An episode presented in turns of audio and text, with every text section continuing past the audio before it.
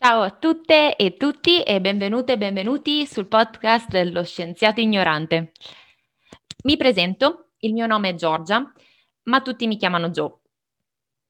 Su carta sono una scienziata nell'ambito medico, ma mi considero, diciamo, più una pensatrice di sistema. che cosa vuol dire?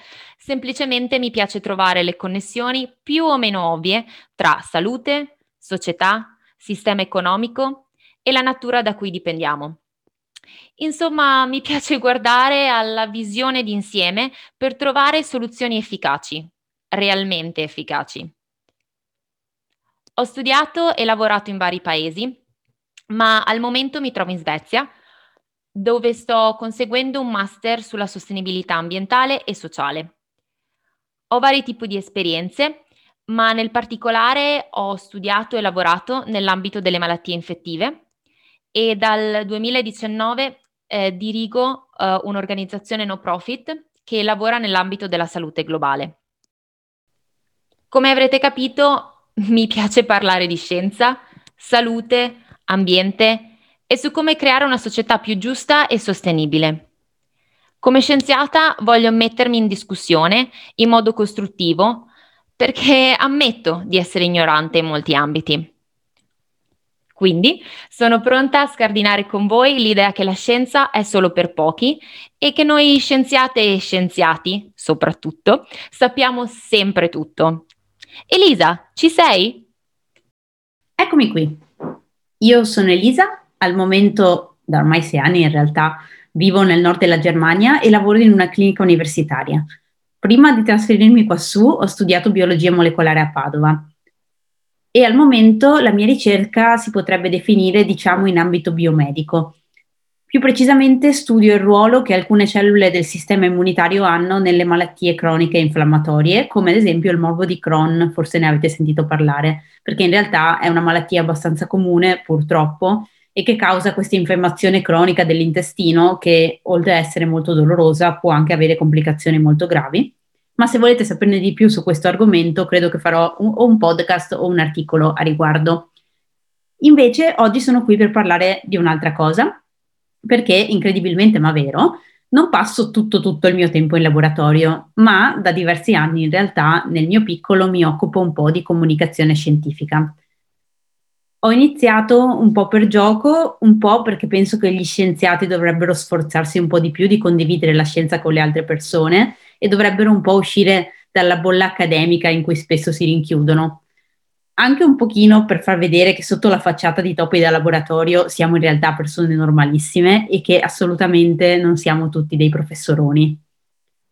Adesso finalmente sono molto contenta di lanciare questo progetto di comunicazione scientifica in italiano e che abbiamo chiamato Lo scienziato ignorante se volete sapere perché abbiamo scelto proprio questo nome e da dove è nato il progetto, adesso Joe ve lo spiega.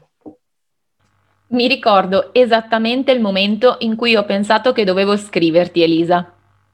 Stavo leggendo delle dispute televisive di alcuni scienziati italiani sull'argomento Covid, quasi l'unico argomento del 2020, e di come le persone fossero confuse ci siamo trovate d'accordo sul fatto che molti nostri colleghi, mantengo il maschile per un buon motivo, tendono ad aprire bocca senza considerare che le loro parole hanno un peso.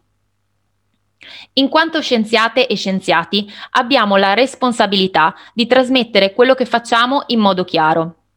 Il che significa anche ammettere che il processo scientifico è dinamico e in continua evoluzione e che non sappiamo tutto, specialmente quando si tratta di una nuova malattia infettiva. Insomma, lo scienziato medio deve scendere dal piedistallo del so tutto io.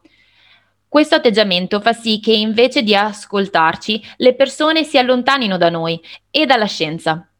Praticamente ci sabotiamo da soli e da sole. Così abbiamo iniziato a pensare come noi, giovani scienziate, potevamo riavvicinare le persone alla scienza e iniziare un dialogo. Lo scienziato ignorante ci è sembrato il nome perfetto per fare un po' di satira sulla figura dello scienziato so tutto io e catalizzare l'attenzione su cosa è veramente importante, la scienza. Elisa, magari puoi spiegare un po' più nello specifico cosa abbiamo intenzione di fare con questo podcast. Sì, diciamo che per via del mio lavoro ricevo spesso domande riguardanti vari argomenti di biologia o medicina e spesso sono domande che non sono esattamente nel mio settore, quindi capita che io le risposte non le sappia, che non sappia rispondere. Quindi diciamo che l'idea con questo progetto dello scienziato ignorante, appunto, è che noi vorremmo non solo rispondere a domande che sono di interesse comune, ma anche far capire come eventualmente provare a rispondere alle domande quando la risposta non la si sa che in realtà è quello che gli scienziati fanno quotidianamente, cioè provare a rispondere a domande che una risposta o non ce l'hanno o provare a capire tramite internet e la gigantesca mole di informazioni che vi si trovano se qualche scienziato o qualcun altro è già arrivato alla risposta che stiamo cercando. E questa ricerca di informazioni e la capacità di discriminare in modo un po' critico sia le fonti che le informazioni che i contenuti degli articoli che, che leggiamo e che possiamo trovare in giro sono un po' eh, i fondamenti della vita di uno scienziato, ma in realtà l- questa capacità critica, diciamo, è una capacità molto utile per chiunque stia cercando una risposta. Quindi, ecco, questo è un po' il nostro scopo e quello che speriamo di fare nello scienziato ignorante, non solo dare risposte, ma anche cercare delle risposte assieme quando la risposta può non essere così ovvia, così scontata o semplicemente non conosciuta. Vi piace la nostra idea? O magari siete semplicemente curiosi? Allora seguiteci e contattateci sul nostro sito e sulla nostra pagina Facebook, dove condivideremo tutti i nostri contenuti, sia sotto forma di articoli, dove parleremo di argomenti di interesse comune, sia tramite podcast, come questo qui. E se non sappiamo rispondere a certi argomenti o a certe domande, lo diremo chiaramente e cercheremo le risposte assieme e a volte chiederemo aiuto ad esperti dei diversi settori. Quindi, per favore, fateci delle domande. Così diventeremo tutte e tutti un po' meno ignoranti. Ciao! Ciao!